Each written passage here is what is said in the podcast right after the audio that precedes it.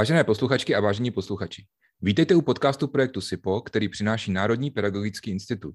Dnes na téma zabezpečení IoT a domácí elektroniky. Od mikrofonu vás zdraví Václav Maněna. Spolu se mnou je tu Pavel Matějček, odborník na kybernetickou bezpečnost. Pavle, vítám tě. Zdravím tě Václavé a zdravím i naše posluchače. Dobrý den. Pavle, je tady další vánoční speciál, tak už se těším, že i ty aktuality budou zase trošku vánoční. Jo, jo, je to strašně vánoční. Zrovna teďka asi všichni lidi v IT a lidi kolem bezpečnosti mají úplně nádherný Vánoce, protože tady vypukla jako něco, co je horšího než COVID a to je zranitelnost Log4j, bych řekl. Jo. To vlastně všichni, jak se těšili ITáci, že se teďka přes svátky odpočinou, tak jako naopak.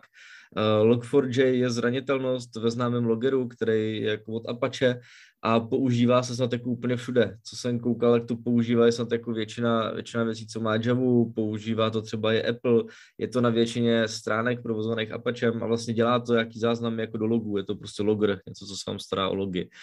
Uh, vyšlo k tomu i spousta různých mýmů na internetu, jakože všichni blázní kolem Log4j a my jsme úplně v pohodě, protože žádný logování nemáme, jo.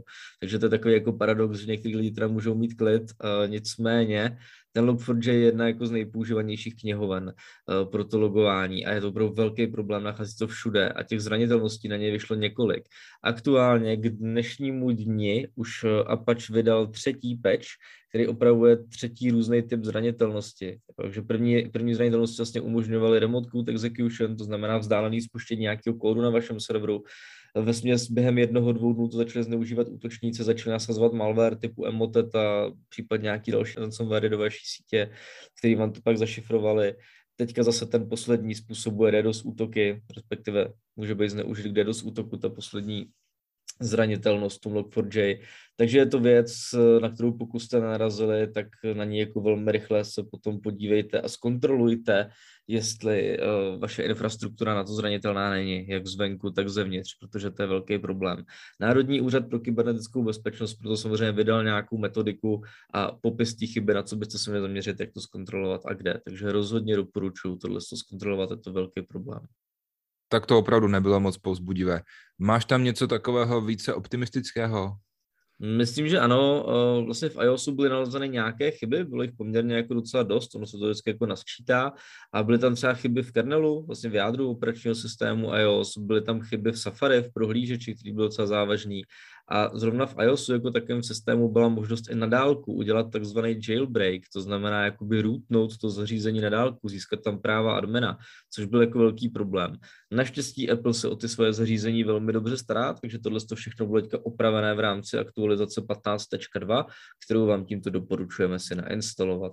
Takže jedna z velkých výhod Apple, to, že i po několika letech na starý zařízení dostanete takovou várku oprav. No a poslední věc, kterou bych zmínil, tak je zranitelnost v Lenovech. Lenova jsou hodně oblíbený notebooky, hlavně po tom, co akvizovali ThinkPady.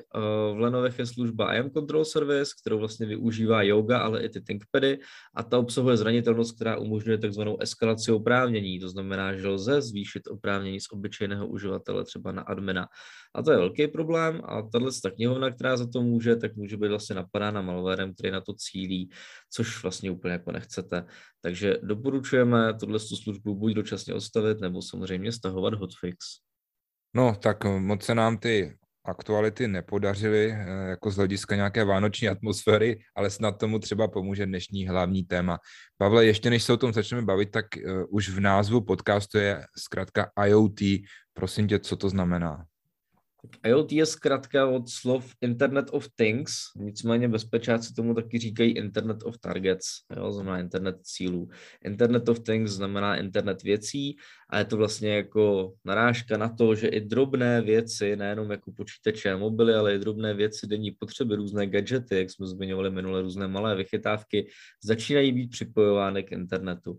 Takže vlastně IoT jsou všechny drobná zařízení od senzorů až po chytré žárovky, další věci, o kterých se budeme bavit, která se připojí k internetu.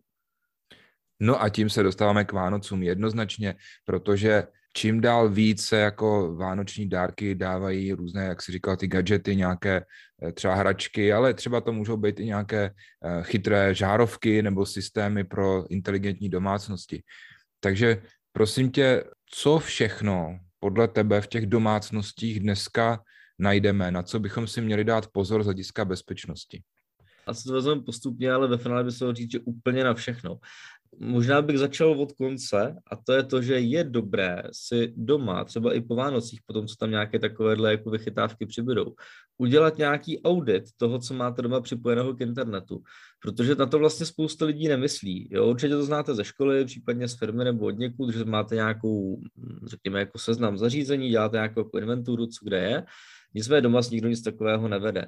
A lidé často ztrácí přehled a jsou pak vlastně překvapení, když se podívají třeba do logu toho routeru a vidí, kolik tam mají zařízení a zjistí, je, hele, tak já vlastně nemám doma jenom jako dva telefony a jeden počítač. Já mám doma i tiskárnu, která má nějakou IP adresu, mám tady doma prostě nějaký chytrý žárovky a teďka vlastně jedou a zjišťují, že místo třech zařízení tam mají 17. Jo? A když to řeknu jako rovnou, tak každý z těch zařízení, co v tomhle tom auditu najdete, to vlastně jako každý, každý router umí vám ukázat ty zařízení, co jsou k němu připojeny v té vaší domácnosti, tak když si tyhle zařízení prostě jenom projedete, řeknete si, hele jo, tohle je tohle to znám, to je moje, tak si vlastně u každého toho zařízení byste měli udělat kontrolu, jestli to má nějakou aktualizaci, jestli to má zaktualizovaný firmware, je to bezpečný a všechno funguje, jak má. Jo. A to vlastně téměř, téměř nikdo nedělá. Dělá to jako úplně minimum z těch lidí, co znám. A to znám jako lidi, co se motají v IT. Takže když si to jako stáhneme na běžnou domácnost, tak tam se to podle mě jako téměř neděje tohle, že by někdo jako pravidelně kontroloval, jestli všechny jejich zařízení jsou up to date, to znamená aktualizovaný. A je pravda, že u takových těch třeba levnějších zařízení, tak eh, vůbec to není samozřejmé, že třeba updateovat vůbec jdou, eh, anebo že se nějak třeba aktualizují sami. První, co každého napadne, když se takhle bavíme o nějakých zařízeních, které jsou vystrčené jako ven a je možné k ním přistupovat přes internet, tak jsou určitě různé třeba bezpečnostní kamery nebo já nevím, dětské chůvičky a tak dále. Tam je to asi taková klasika. To je podle mého názoru asi taková nejrozšířenější věc, která je možné jí ovládat přes internet a která často jako je zranitelná v té domácnosti. Co tam ještě najdeme dál z takových těch jako běžných věcí?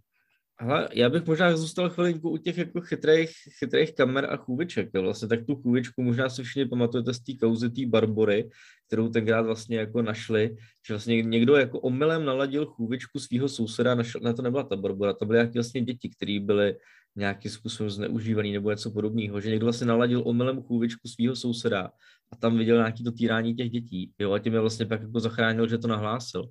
Uh, tak vlastně to byl takový jako hack omylem, by se dalo říct, pomohlo to dobrý věci, což, což bylo jako super. Nicméně dávejte si pozor na, ty, na tyhle ty chytrý chůvičky a na ty různé kamery, protože často, a přesně jak se říkal, ty levnější výrobci, jo, nebo takový ty no-name zařízení, když to takhle řekneme, tak nemývají tu bezpečnost vůbec vyřešenou. A jako je dost běžný, že tohle to běží bez jakýkoliv autorizace. To znamená, že k tomu, abyste se připojili k takovýhle nějaký chůvičce, často nepotřebujete žádný jméno a heslo. A ještě to běží po nějakém jenom HTTP, takže kdokoliv třeba, i kdybyste tam třeba nějaký heslo posílali, tak on ho třeba může kdokoliv odchytit po cestě, což vlastně jako nechcete.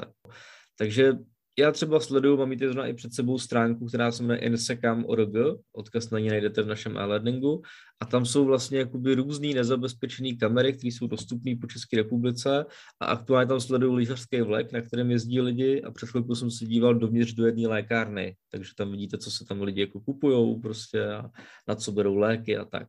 Což je vlastně docela jako průšvih. Jo? A samozřejmě tam jsou i třeba chytré kamery u 3D tiskáren. Když zůstaneme chvilku v té chytré domácnosti, spousta lidí se možná pořídí buď 3D tiskárnu nebo na ní nějakou kamerku. Pokud s tím máte nějakou zkušenost, tak po čase 3D tisku zjistíte, že občas se tam někde něco zasekne a vy nějaký ty delší tisky chcete na dálku třeba kontrolovat, abyste tu tiskárnu mohli na dálku třeba zastavit a neplácelo vám to ten filament tak si tam tu kamerku dáte a spousta lidí to prostě vůbec nezabezpečí. Některé ty návrhy na internetu s tou bezpečností nepočítají, jde tam o tu uživatelskou jednoduchost a to je samozřejmě cesta do pekel často. Pavle, já se přiznám, že jsem s těmi kamerami začal tak trochu jakoby na schvál, protože jsou to věci, které si zpravidla kupujeme sami a do té domácnosti je přineseme sami. A pak je tam ještě taky spoustu věcí, o kterých si to možná ani neuvědomujeme, že jsou chytré, připojené na internet. Ale když ještě chvilku zůstanu u toho, co si teda sami přineseme, tak já si myslím, že další takový fenomén posledních let jsou chytré televize. Co tam bys doporučil? Antevirák. Když to řeknu jedním slovem, tak antivirák. Eh, když jsem ještě pracoval v Assetu, tak vlastně chytrý televize normálně spadaly do botnetu, probíhal tam nějaký jako výzkum, kdy kluci z Viruslabu dávali dohromady info o tom, kolik televizí bylo součástí nějaký sítě napadených zařízení a ty chytrý televize normálně dokázaly tam prostě běží nějaký Android, takže to dokázalo počítat nějaké věci, dali se normálně napadnout. Uh, u těch Android zařízení je to prostě Android jako jakýkoliv jiný, to znamená, že podle toho malwareu, který jste do toho dostali, to mohlo dělat různé věci, od toho, že vám to poslouchalo třeba mikrofon, který v některých televizích může být zabudovaný, až vlastně přesto, že vám to tam těžilo nějaký kryptoměny nebo to posílalo nějaký e-maily někam pryč. Jo. Takže ty vaše zařízení mohly být součástí nějaké takovéhle sítě, která pak třeba fungovala k rozesílce nějakých phishingových mailů a další věci. Jinak samozřejmě na chytrý televize jsem viděl i ransomware, který vlastně zašifruje tu televizi a zobrazí vám tam nějakou výzvu, abyste zaplatili a aby vám tu televizi zase odšifroval což je vlastně docela jako zajímavý. A podobný ransomware jsme vždycky z legrace říkali, že se těšíme, až to bude na ledničkách, že aspoň zhubneme, jo? že v momentě přiješ lednici a napište to, že je zašifrováno, že se nějak neotevře. Nicméně i to se stalo a i na lednicích jsem už viděl ransomware. Ono, naštěstí, abych úplně jako nestrašil, je dobrý tam mít ten antiver. Na tyhle si zařízení s Androidem se normálně dá nainstalovat, takže z toho obchodu Play jsou varianty určené pro Smart TV, těch antivirových programů a můžete si je tam zdarma normálně stáhnout. No jo, ale zase bych tady zdůraznil, že možná už je dobré na to myslet při koupi té televize, protože zase, aby tam ten Android byl aktuální, aby ten výrobce to nějakým způsobem podporoval třeba déle než, já nevím, rok, no, nebo prostě, aby to nebylo nějaký model, který třeba ten výrobce vůbec podporovat nehodlá. To ale asi platí u všech zařízení, o kterých se budeme dneska bavit a je asi fajn si to říct na začátku. V momentě, kdy budete cokoliv vybírat, tak se zaměřte na tu podporu a jako když si koupíte něco levného z Číny, tak tam ta podpora většinou jako nebývá dlouhá. Když si koupíte něco nějaký renomovaný značky, tak naopak s tou podporou počítat obvykle můžete. Takhle to vypadá jako třeba taková nějaká knížecí rada, ale opravdu vzhledem k tomu, že ten podcast vysíláme teďka před Vánoci a ještě možná se rozhodujete, co budete kupovat, tak si myslím, že tohle je opravdu jako nejlepší možná rada podívat se už při koupi zařízení na to, co je to za výrobce a jak se staví k bezpečnosti. S těmi chytrými televizemi bych řekl, že je, aspoň pro mě, já to tak mám, jako že to je spjaté Eh, jsou takové ty různé eh, chytré reproduktory, takové asistenti typu Alexa, HomePod a tak dál. Jak se tam můžeme bránit? Na to si máme dát pozor. Ale zrovna v těch reproduktorech, konkrétně třeba v té Alexe, o který jako vím, ale pak i v tom Google HomePodu i v Apple byly nalezené zranitelnosti. A já bych to rozdělil na dva typy. Jsou zranitelnosti přímo jako ve firmwareu těch zařízení, to znamená, že je potřeba ty asistenty aktualizovat. Jo, třeba v té Alexe vím, že byl prostě problém, že se tam dala zneužívat zranitelnost jménem Crack, která vlastně jako dokázala modifikovat pakety, dokázala rozšifrovávat šifrovanou komunikaci. Mohli jste na to udělat dost útok a spoustu jako dalších, dalších věcí, což jako byl docela závažný problém. A tyhle ty vlastně problémy toho zařízení vyřešíte jenom tak, že ho pravidelně aktualizujete, jo? že tam uděláte nějaký update toho firmwareu, ono se to jako zupdatene a jste vlastně v pohodě. Druhá věc, kterou musím vypíchnout, tak je to, že tenhle ten chytrý hub, to něco, ta, ta chytrá jako krabička, která pak spojuje třeba ty ostatní vaše zařízení jako do jednoho, tak vy máte většinou vystrčenou ven do internetu, abyste od někud zvenku mohli prostě si doma třeba zapnout vytápění nebo něco podobného. A tady je jako opravdu potřeba dbát na tu bezpečnost jo, jako když si koupíte nějaký Google Home prostě nebo něco podobného, tak tam už standardně nasazený HTTPS, je tam aplikace, musíte se přihlásit, často je tam vynocovaný dvoufaktorový ověření, mají to už docela dobře vymyšlený tyhle ty jako velké firmy. Nicméně problém nastane, pokud šáhnete po nějakým takovýmhle jakoby hubu nebo jako home asistentovi od nějaký méně renomované značky, kde už to přesně může být o tom, že už tam nebude vynucený HTTPS, nebo to budete mít úplně bez autentizace, že si tam zadáte IP adresu, připojíte se domů na to zařízení a tak. A to je opravdu jako špatný. Takže takovýhle zařízení nebrát a jak jsme říkali, dopředu si udělat nějakou rešerši, jo, berte to jako trošku vážně, jako byste to nakupovali ne domů jako dárek, ale jako kdybyste to kupovali do firmy a tohle co vlastně bylo jedno z hodnotících kritérií. Ty už si na to vlastně narazil a mně napadá, že tu část, eh, kde se bavíme o věcech, které si zpravidla kupujeme spíš sami, tak bychom mohli zakončit těmi chytrými žárovkami, které právě taky často jde spojit s touhletou centrálou, s nějakým takovým hubem. Máš tam nějaký doporučení k žárovkám?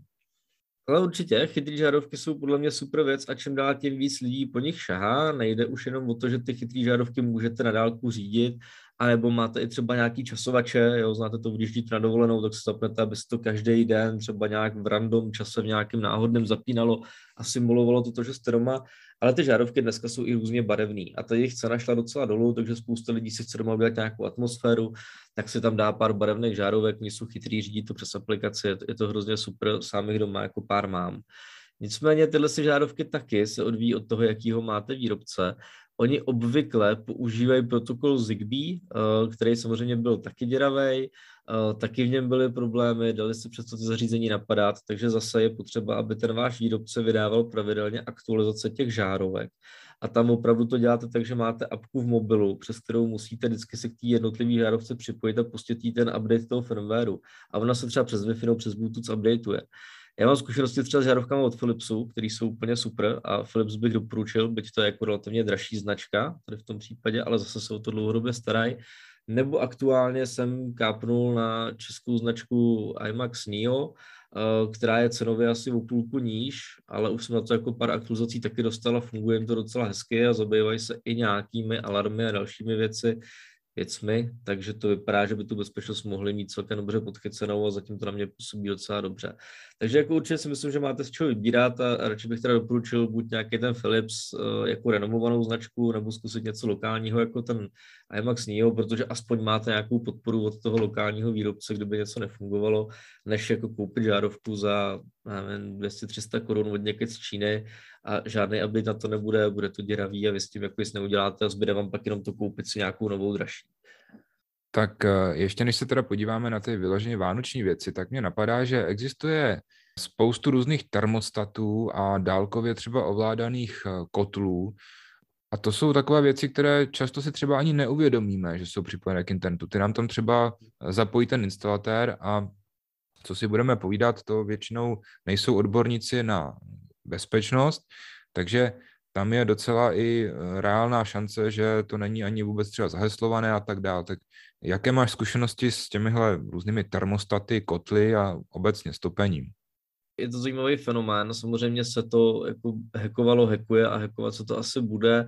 Tyhle ty termostaty dost často právě jsou na nějakých jako levných deskách z Číny, je to připojený pak do internetu, Zrovna třeba moje tchýně si takový přijížděla na chatu a byl to ten typický průšvihový příklad toho, kdy na to jako žádná aktualizace nevíde. Zrovna jsem pak o tom četl nějaký článek, že přesně nějaký student jako naprogramuje ten firmware v té továrně, ten se použije prostě na dvě, tři výrobní řady tady toho zařízení a chce zjistit, že tam nějaký problém, tak do nových zařízení dal jiný firmware a tu se jako neupdateuje, či k němu nemají žádnou dokumentaci, nic vlastně, všechno se tak jako plácá na koleni což jako není úplně to, co byste domů asi chtěli. Nicméně je to věc, kterou spousta lidí používá a když, když si jako představíte to nebezpečí tady toho, tak si představte, že je teďka venku jako zima a někdo vám jako hackne termostat a nastaví vám ho, aby prostě jako netopil, ale aby ještě vám doma udělal větší zimu a to doma prostě nevydržíte. Jo. A, vy se, a to je vlastně jeden takový jako strašák eh, tady těch IoT, že vlastně tu domácnost vám někdo na dálku někdo ovládne. Tak když vám někdo zašifruje televizi, tak ji jako jednoduše vyresetujete, nebo ji vyplete, nebo se ani nebudete dívat, to vás na životě neohrožuje. Ale zrovna ten termostat a něco podobného, nebo nějaký jako přívod elektřiny a další věci už můžou způsobit docela vážné problémy. A tady bych si tou bezpečností, jako na to bych si tady dal opravdu pozor. Takže ano, jako jsou tady případy, byly tady případy, kdy vám vlastně někdo hacknul ten termostat a buď vám to tam jako přetopil, nebo vám naopak udělal zimu, vyřadil vám klimatizace a další věci. Takže takové věci tady byly a obávám se, že ještě budou. Takže tady u toho je potřeba na tu bezpečnost dbát. Dneska se nám ta vánoční atmosféra nějak nedaří. Tak pojďme k něčemu vyloženě vánočnímu. Eh, za prvé si myslím, že hodně lidí dostane pod stromeček chytré hodinky nebo takové ty různé náramky, kde mm, prostě si budou sledovat, eh, kolik toho uběhli a tak dále. Tak jaký máš doporučení k tomuto dárku? Měl doporučení dvě. Všechny takový ty různý Fitbity, Garminy, chytrý hodinky, další věci, to je opravdu jako super. Hlavně to využijou ledňáčci, takzvaní, kteří od ledna začnou hubnout a posilovat, tak se začnou měřit své výkony, což je rozhodně super, může to motivovat, já sám to používám každý leden jako velmi často. A za mě jako ve dvou rovinách. Tyhle ty hodinky, i ty, i ty různé náramky a takhle je potřeba taky updateovat, taky jim aktualizovat ten firmware a starat se o ně. Nicméně druhá věc, na kterou spoustu lidí nemyslí, tak je to, že vlastně v rámci toho jako běhacího ledna se spousta lidí zaregistruje na různých sítích, jako je Strava, Runastic a další různé podobné apky a cvičení, kam si budou ty data z těch Fitbitů a z těch hodinek jako synchronizovat.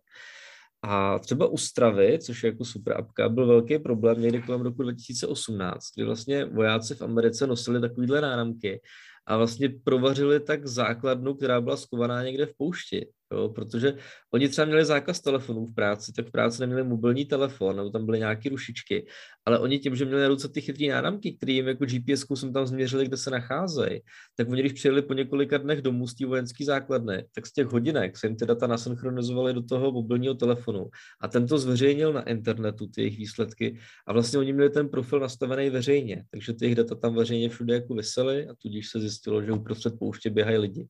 Uh, to je taková věc, na kterou do té doby nikdo nemyslel. Jo? Takže když si dáváte takhle někam do nějaký apky, dáváte ty svoje data, myslete prosím vás i na to, že ty data jsou tam vidět buď tomu okruhu přátel, kterými sdílíte, nebo nedej bože veřejně, takže se nastavte na těch sítích nějakou uzavřenou skupinu lidí, kterým to sdílíte a hodně na to teda slyší dámy, protože ono samozřejmě, když běháte každý den, třeba, nevím, 6.30 stanete, jdete si na sedmičku zaběhat a měříte si to gps a zveřejňujete ven ty vaše časy, abyste si to mohli měřit, tak každý vidí, odkud vybíháte a kam se vracíte. Jo, a z hlediska různých stalkerů a dalších eh, tohle to jako není úplně, není úplně fajn, takže pokud nechcete, aby se někdo jako vyhlíd odkud, kdy kam běháte, kdy jste, nejste doma, jakou máte trasu a podobně, tak je lepší takovýhle data nezveřejňovat. Teď si mi připomněl eh, taková typická věc, kterou si hlídáme o Vánocích, tak je, kolik jsme přibrali, že? A já mám taky takovou tu chytrou váhu, ta se sice spojuje s aplikací v mobilu, no ale přesně jak si říkal, ta aplikace má data někde v cloudu, že jo? takže je potřeba si na takovéhle věci dát pozor, protože ta váha zdaleka třeba neměří jenom hmotnost, ale měří i spoustu jako dalších parametrů. Tak ještě, ještě se jako zmínil, že když si vezme, že ten cloud je někde v Číně nebo v nějaký jako jiný zemi, kde jim jako jde o to nazbírat co nejvíc údajů na všechny jako lidi, aby to mohli buď speněžit nebo pak nějak jako využít, tak vlastně v té váze, přesně jak říkáš, tam si dáš věk, dáš si tam datum narození, dáš tam o sobě spoustu dalších údajů, jo. Takže minimálně jako na sběr osobních údajů je to úplně super. Teď něco opravdu, ale už vyloženě vánočního. A to jsou poslední době docela populární vánoční ozdoby nebo stromečky, které se dají, ty takové ty světilka, které se dají ovládat přes aplikaci. Tak co na to říkáš? Máš toho radost jako bezpečák? Ale to je to krásný, mně se to líbí, teďka jsem byl zrovna v jednom nejmenovaném řetězci uh, pro kutily a tam jsem to jako viděl ve velkém. Uh, já se přiznám, že jako bezpečák jsem neměl často samozřejmě zkoumat, protože jsem si to nezakoupil, jo. A jsme jako přijde mi, přijde mi jako normální, že spousta lidí si koupí světilka na vánoční stromeček, který jdou ovládat prostě přes nějakou chytrou apku Uh, já jsem teda koukal na jedno z těch řešení jenom tak v rychlosti a tam se mi líbilo to, že to bylo jenom lokální, jo? že to fungovalo přes Wi-Fi, byl to takový malý Wi-Fi modul a fungovalo to jenom po lokální sítě, takže se to jako nepřipojovalo do internetu, což je věc, do který bych jako klidně šel. Určitě bych nechtěl to ovládat nějak na dálku přes internet, jakýhle zařízení jako mám v síti a nevíte, co to tam jako dělá, a hlavně většinou vás to vede k tomu, abyste si otevřeli prostup někam jako do internetu, že jo, a Bůh ví, co tam pak bude jak komunikovat. Takže mně se to líbí, je fajn, že i takovéhle obyčejné věci, jako vánoční světilka, už jako se dostávají do té fáze digitalizace. A věřím tomu, že spoustu lidem to může ty Vánoce jako zpříjemnit. Minimálně se vám, i když třeba máte domů VPN, tak vy vlastně nevíte, že my jsme teďka vydali k babičce, vypli jsme doma ten stromeček nebo ne, no tak přes VPN, že ho podíváte se domů, tam to pak vypnete a je klid a v nejlepším se má přestat. Takže teď se mi povedlo, abychom trošičku to zakončili optimisticky a pojďme tedy ke slovíčku týdne a tím je slovíčko logovat. Ano, slovíčko logování jsem tady párkrát zmínil, buď hned na začátku v aktualitách kolem Log4j, uh, Log4j, a nebo taky potom, kdy jsme se bavili o tom, že vlastně budete mít nějaký logy, nebo když si budete dělat ten audit na tom routeru. Eh, vlastně všechny zařízení logují nějaké informace o sobě a v momentě, kdy vám stane nějaký problém, tak většinou technická podpora po vás bude chtít, abyste z toho zařízení získali logy, to znamená všechno, co se něm dělo, nějaký jako výpis toho, co to zařízení na pozadí dělá, ty jste jim poslali a oni díky tomu zjistí problém. Takže já doufám, že vás nějaké velké logování po získání nějakých vánočních dárků nečeká a že případné IT trouble se vyřeší velmi snadno. Takže doufám, že logování nebudete potřebovat. Pavle, já se k přání připoju. Přeju i tobě pěkné a klidné svátky. Loučím se s tebou a loučím se i s našimi posluchači a diváky. Taky se loučím, děkuji vám za sledování a poslouchání našeho podcastu a krásné Vánoce. Naschledanou. Tento podcast vám přinesl projekt SIPO. Na jehož financování se podílí Ministerstvo školství, mládeže a tělovýchovy a Evropská unie.